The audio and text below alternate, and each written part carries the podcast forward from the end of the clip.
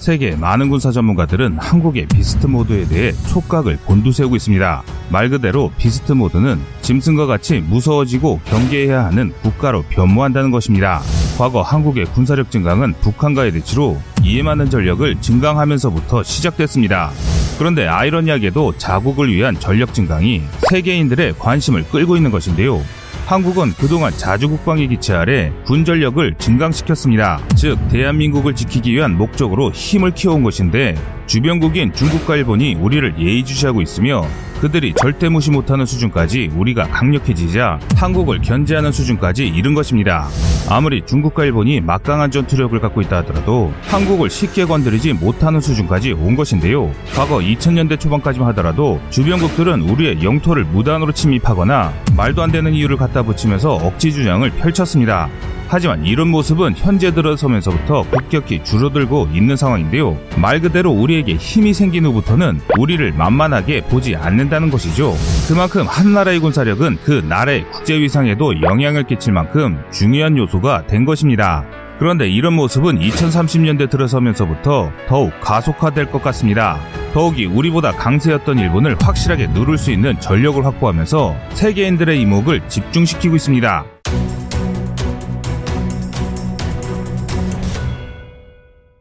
이천삼십 년대는 양측의 국방예산 역전에 따른 전력 격차가 심화되면서 한일의 군사력이 역전되기 시작합니다. 일본의 세수는 오백오십 조로 떨어졌으나 지디피 대비 국가 채무는 이백칠십 퍼센트로 증가하여 한 해 이자 비용이 삼백 조를 돌파합니다. 일본의 재정 적자가 심화돼 추가적인 국방 예산의 삭감마저 우려되자 한미일 동맹에서 한국의 선도적 지위를 빼앗길 것을 염려한 일본은 독도 기습정령과 제주도 남방 공세를 결정합니다. 이에 일본 중부 북방 마이지로에서 해상자위대 삼호위대군과 마이지로 지방대가 육상자위대 수륙기동단 소속 정예부대원을 실은 타이게이급 잠수함과 함께 독도로 출항합니다. 동시에 큐슈 사세보의 이호위대군과 사세보 지방대 중구남방의 사호위대군이 연합해 제주도 남방이어들을 향해 북진합니다. 이를 피원 초계기 알씨 투 전자정보수집기 등의 지원기와 이즈모크 경항모에서 출격한 에프 삼십오 비 편대가 지원합니다. 통보 없는 일본 자위대의 급작스런 행동에 대응하여 이천이십오 년 함대로 확대 개편된 제주 해군기지의 칠 기동함대와 강원도 동해의 일 함대가 맞출격합니다. 독도 근방 동해상에 도착한 삼호위대군에서 이천이십 년대 중반 새롭게 건조한 마야급 삼 번함과 피원 초기기에서 십이식 대한미사를 기반으로 한 일본형 토마호크가 발사되고 독도의 우리 수비대를 타격합니다. 독도 경비대가 급작스런 기습 공격에 큰 타격을 입은 사이 육자대 소속 수륙기동단의 정예가 타이게이급 잠수함을 이용해 독도에 상륙합니다. 이에 맞선 독도 경비대가 격렬히 저항하지만 장비의 차이와 수적 열차를 극복하지 못하고 독도를 내주고 맙니다. 제주도 남방에서 기동하는 이, 사 호위대군과 지방대들은 이즈모급 두 척에 탑재된 에프 삼십오 비 편대와 규수에서 발진한 지원기 전력을 바탕으로 봉쇄를 강화합니다. 우리 칠 기동군단 역시 세종대왕함 배치 투와 한국형 중구축함 사에서 칠만 톤급의 한국형 항모를 갖춘 세계전대 규모의 강력한 전력을 보였으나 일본 해상자위대 지원항공 세력으로 인해 양측의 전력은 대등해져 대치 상태가 이어집니다. 한일의 대치에 중국 최정예 동해함대 역시 공공사명 항공모함을 주축으로 대규모 함대를 급파합니다. 이호도 해상에서의 삼자 대치는 분쟁 내내 이어지게 되는데요. 사전에 일본의 이상행동과 과격 발언을 인지한 우리 정부는 만일을 대비한 대응태세를 갖추고 있던 중 일본의 기습적인 도발과 해상봉쇄가 일어나자 보복을 결정합니다. 일본 본토에 대한 타격과 확전은 미국이 반대할 것은 물론 북중과 대치하는 전력을 뺄 수 없으므로 이런 전략은 불가능하기에 정부는 대마도를 점령하여 협상카드로 쓰기 위해 병력을 파견합니다. 진해 해군기지의 잠수함 사령부 소속 잠수함들과 오성분전단 소속 함정들이 출격합니다. 동시에 대마도에 강습하기 위해 포항에 위치한 해병 항공단 소속 마리논 헬기로 구성된 상륙기동 헬기 두 개 대대와 이를 호위할 상륙공격 헬기 한 개 대대가 출동하는데요. 상륙공격 헬기 대대를 구성하는 공격 헬기는 에이에이치 육십사의 아파치 가디언, 에이에이치 원지 바이퍼, 마리논 무장형 중 하나가 될 것으로 보입니다. 뿐만 아니라 제공권을 확보하기 위해 청주의 십칠 전투비행단의 에프 삼십오에이 수계편대와 대구의 십일 전투비행단의 에프 십오 케이 수계편대가 출격하며 다수의 케이에프엑스 편대와 에프에이 오십 편대가 이를 보조할 것입니다. 케이에프엑스 시제기는 사월 공개 예정이며 공개와 함께 정식 제식명이 정해질 것으로 보이는데 여론의 방향대로 참매나 송골매로 정해질 것 같습니다.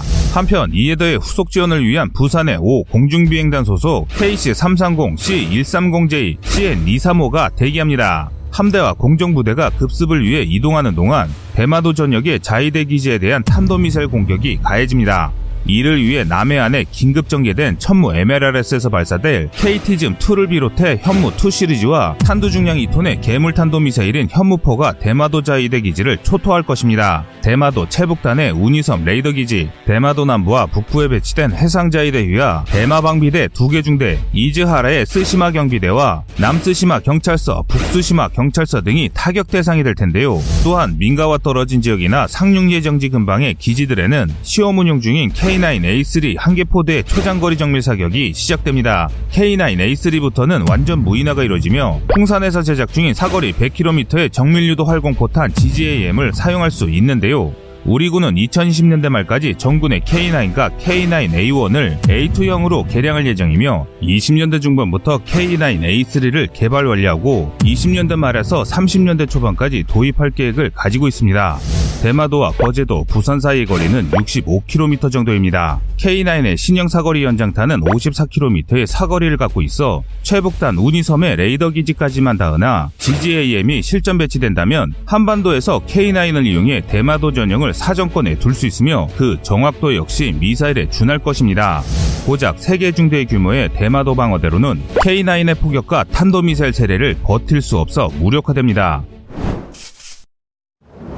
이 무렵 상륙공격 헬기 대대의 지원을 받는 우리 해병대의 상륙기동대가 대마도 공항을 점령합니다. 해병대가 점령지를 확장함에 따라 대마도는 완전히 봉쇄되기 시작합니다. 한편 진해에서 출발한 오성군 전단의 이십 노트의 속도로 기동할 수 있는 마라도함과 천왕봉급 상륙함이 대마도에 도착하게 되는데요. 진해에서 대마도까지는 구십 킬로미터 정도로 세 시간 정도가 소요될 것입니다. 이들 상륙전대는 남해를 방어하는 삼함대 소속 인천급 대구급 호위함과 잠수함사령부 소속 손원일급 도산 안창호급 잠수함이 맞게 됩니다. 독도급 상륙함에서 해군 특수작전단 소속 유디티 부대가 마리노네 분승에 강습을 시작하고 후방데크에 탑재된 솔개급 공기부양정이 탑재된 케이 원 이투 전차와 보병부대가 상륙을 시작합니다. 이후 선행한 상륙함대를 쫓아 오성군 전단 오십이 기뢰전대의 양양급 소해함들이 일본 잠수함의 기뢰살포를 대비해 소해활동을 시작합니다. 케이 원 이투 전차는 우리나라 최초의 국산 전차인 케이 원의 개량형으로 최근 개량 중인 케이 원 이원의 추가 개량형인데요. 호수조준경 교체와 양압장치, 냉방장치, 보조전원 공급장치를 새로 장착해 전투 효율성을 높인 전차가 될 것으로 보이며 이천이십 년대 중반까지 배치가 시작될 것입니다. 한편 이를 저지하기 위해 일본은 규슈 동북부의 쓰이키 기지, 남부의 뉴토바루 기지에서 출격한 항공자위대 소속 에프 투, 에프 십오, 에프 삼십오 에이가 출격하나 먼저 도착한 우리 공군과 한반도 남부에 배치된 에스엠 포대로 인해 방어선을 돌파하지 못하고 후퇴하게 됩니다. 대구항공에서 대마도까지 백구십 킬로미터이며 청주에서 대마도까지는 삼백 킬로미터임에 반해 쓰이키에서 대마도는 이백 킬로미터, 뉴토바루에서 대마도까지 삼백이십 킬로미터이기 때문에 일본은 우리보다 늦을 수밖에 없습니다. 엘쌤은 우리군의 차기 장거리 지대공 미사일로 북한 탄도탄을 요격하기 위한 킬체인의 핵심 체계입니다. 이천삼십삼 년까지 개발 완료가 예정되어 있으며 그 성능은 과거 중국의 반발을 불러왔던 사드에 준하는 성능을 자랑합니다. 이로 인해 개전 하루 만에 대마도는 한국군에 완전히 점령되었습니다. 해병 강습대대 두 개 대대와 케이 원 이투 전차 여섯 개를 포함한 한 개 해병대대, 유디티 한 개 대대가 상륙에 성공했고 곧이어 후속해 도착할 고준봉급 상륙함과 씨 일삼공 제이, 씨엔 이삼오를 통해 케이 나인 에이 쓰리와 비궁 지대함 유도 로켓, 천궁 지대공 미사일이 배치되기 시작합니다. 삼만 명에 가까운 대마도 거주 일본인들이 우리군의 통제를 받게 되었습니다. 상황이 이 지경에 이르자 양국의 분쟁을 차단하기 위해 시모노세키 인근 이와쿠니 기지에서 미군의 에프 삼십오 에이가 대마도를 향해 출격합니다. 이와쿠니는 동북아 최대 규모의 미군 기지로 백여 대 이상의 미군기가 배치되어 있습니다. 이제 일본에게 남은 선택지는 둘 중 하나입니다. 미군의 중재조차 무시하고 삼만 명의 민간인이 거주하는 대마도 탈환 작전을 시도하거나 독도와 대마도를 교환하기 위한 협상에 돌입하는 것입니다. 한판 도박을 연달아 시도하다가 나라가 망했던 역사적 교훈에도 불구하고 전범국의 직계들인 자민당은 같은 실수를 반복할 것인데요. 그들이 아는 일본의 역사는 단판승으로 위기를 도약의 발판으로 삼아 영광을 이룬 역사이기 때문입니다. 하지만 도박수를 연달아 내다 패전한 전범국의 역사도 갖고 있습니다. 일본 정부는 미국과 딜을 시작할 것인데요. 미국이 대마도의 탈환까지만 봐준다면 이전의 한미일 관계로 돌아갈 수 있다며 최선을 다하겠다며 미국과 협상 카드를 제안할 것입니다.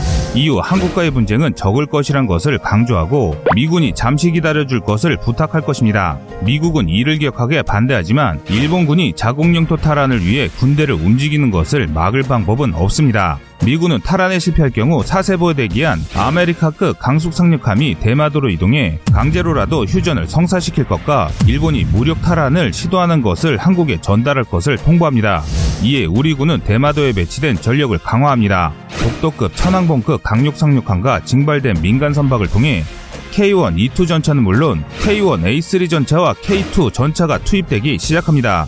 케이 원 에이 투 전차는 케이 원 에이 원 전체에 구식화된 전자장비를 개선해 이천십팔 년부터 배치된 전차이며 케이 원 에이 쓰리는 전면적인 장갑교체, 주여간에 밖에 나갈 필요 없이 관측이 가능한 사스 장치를 도입하는 등 추가 개수한 전차로 이천이십칠 년부터 실물이 등장할 예정입니다.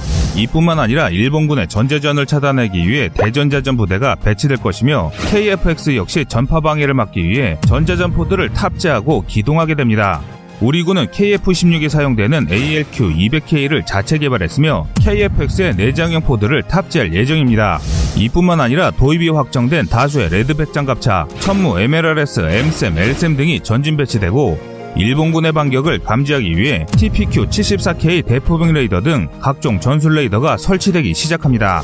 하늘에는 피스아이 시스템으로 운영되는 신형 조기 경보기가 적을 감시하며 적의 진입을 차단하고자 남포급 기뢰부설함의 기뢰부설이 시작됩니다. 일본은 타이게이급, 소류급 등 잠수함을 파견해 이를 견제하려 하나 수가 모자랍니다. 대부분의 잠수함 전력은 이호도의 주력 함대를 호위하거나 독도 점령에 투입되었으며 대마도 북방에 위치한 미국의 해저소음 관찰기지 역시 미국의 반대로 쓸 수 없습니다.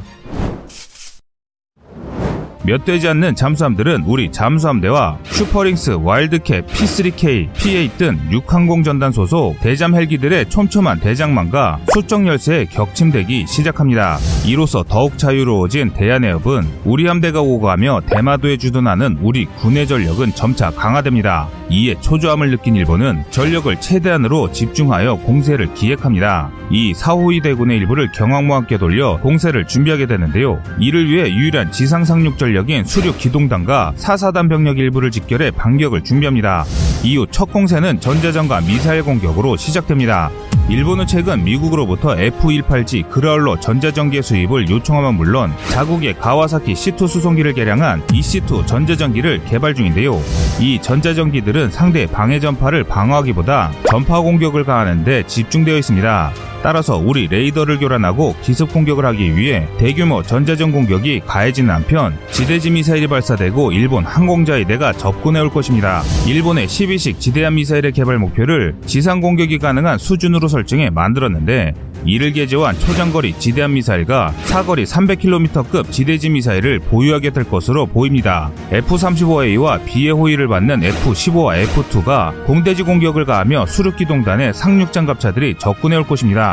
이들 장갑차는 미국이 실패한 이 에프 브이 상륙장갑차와 유사한 일본제 장갑차와 미국제 에이 에이 브이 세븐들로 구성될 것입니다. 상당수의 공정부대 역시 접근할 것인데요. 그러나 일본군의 전자전기의 전파교란은 우리 대전자전 부대에 의해 대부분 방어되며 전자전 포드를 장착한 케이 에프 엑스를 제압할 수 없습니다.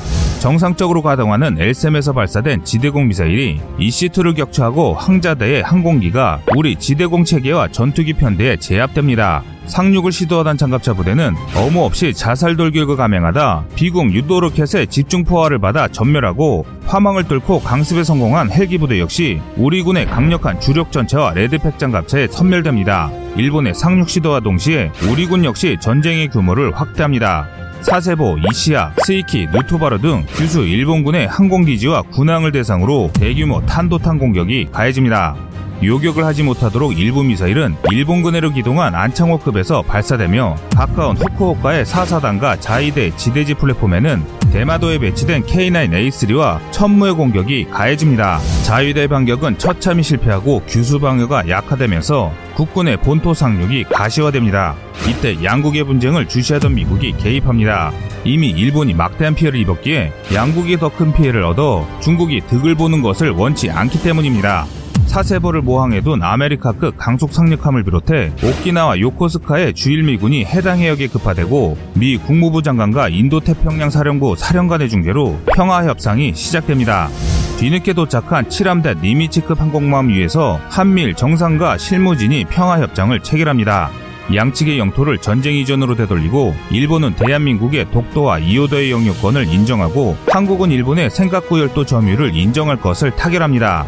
뿐만 아니라 일본이 대한민국에 대한 역사적 사죄와 배상을 헌법에 기입할 것을 끝으로 양국은 종전에 합의합니다. 이에 따라 일본의 자민당 정권과 우익 세력은 완전히 붕괴되며 중도 세력으로 구성된 새로운 내각이 성립되어 한일 관계가 새롭게 시작되면서 강력한 한미일 동맹이 중국에 대응하게 됩니다. 이처럼 현대전의 전쟁은 단순히 미사일 하나만으로 끝나지 않습니다. 사실 전쟁 시나리오가 너무 방대하다 보니 주요 핵심 내용으로만 전해드렸습니다. 하지만 각국의 전력과 향후 군사력 증강에 필요한 국방비를 반영해 앞으로 증강되는 군전력을 토대로 해당 영상의 내용을 전해드렸습니다. 반면 예상과 달리 일본의 군전력이 지금 이상으로 증강될 수도 있습니다. 하지만 분명한 것은 일본의 군전력이 커지는 것 이상으로 우리는 더 많은 국방비를 지출할 것이며 최신의 무기체계를 개발할 것인데요. 일본의 힘이 커지는 만큼 한국의 군전투력은 그 이상으로 강력해질 것입니다. 시청자님들의 현명한 의견을 댓글로 남겨주시기 바랍니다. 여러분들의 좋은 의견이 좋은 영상을 만드는 데 많은 힘이 됩니다. 이상, 꺼리튜브였습니다.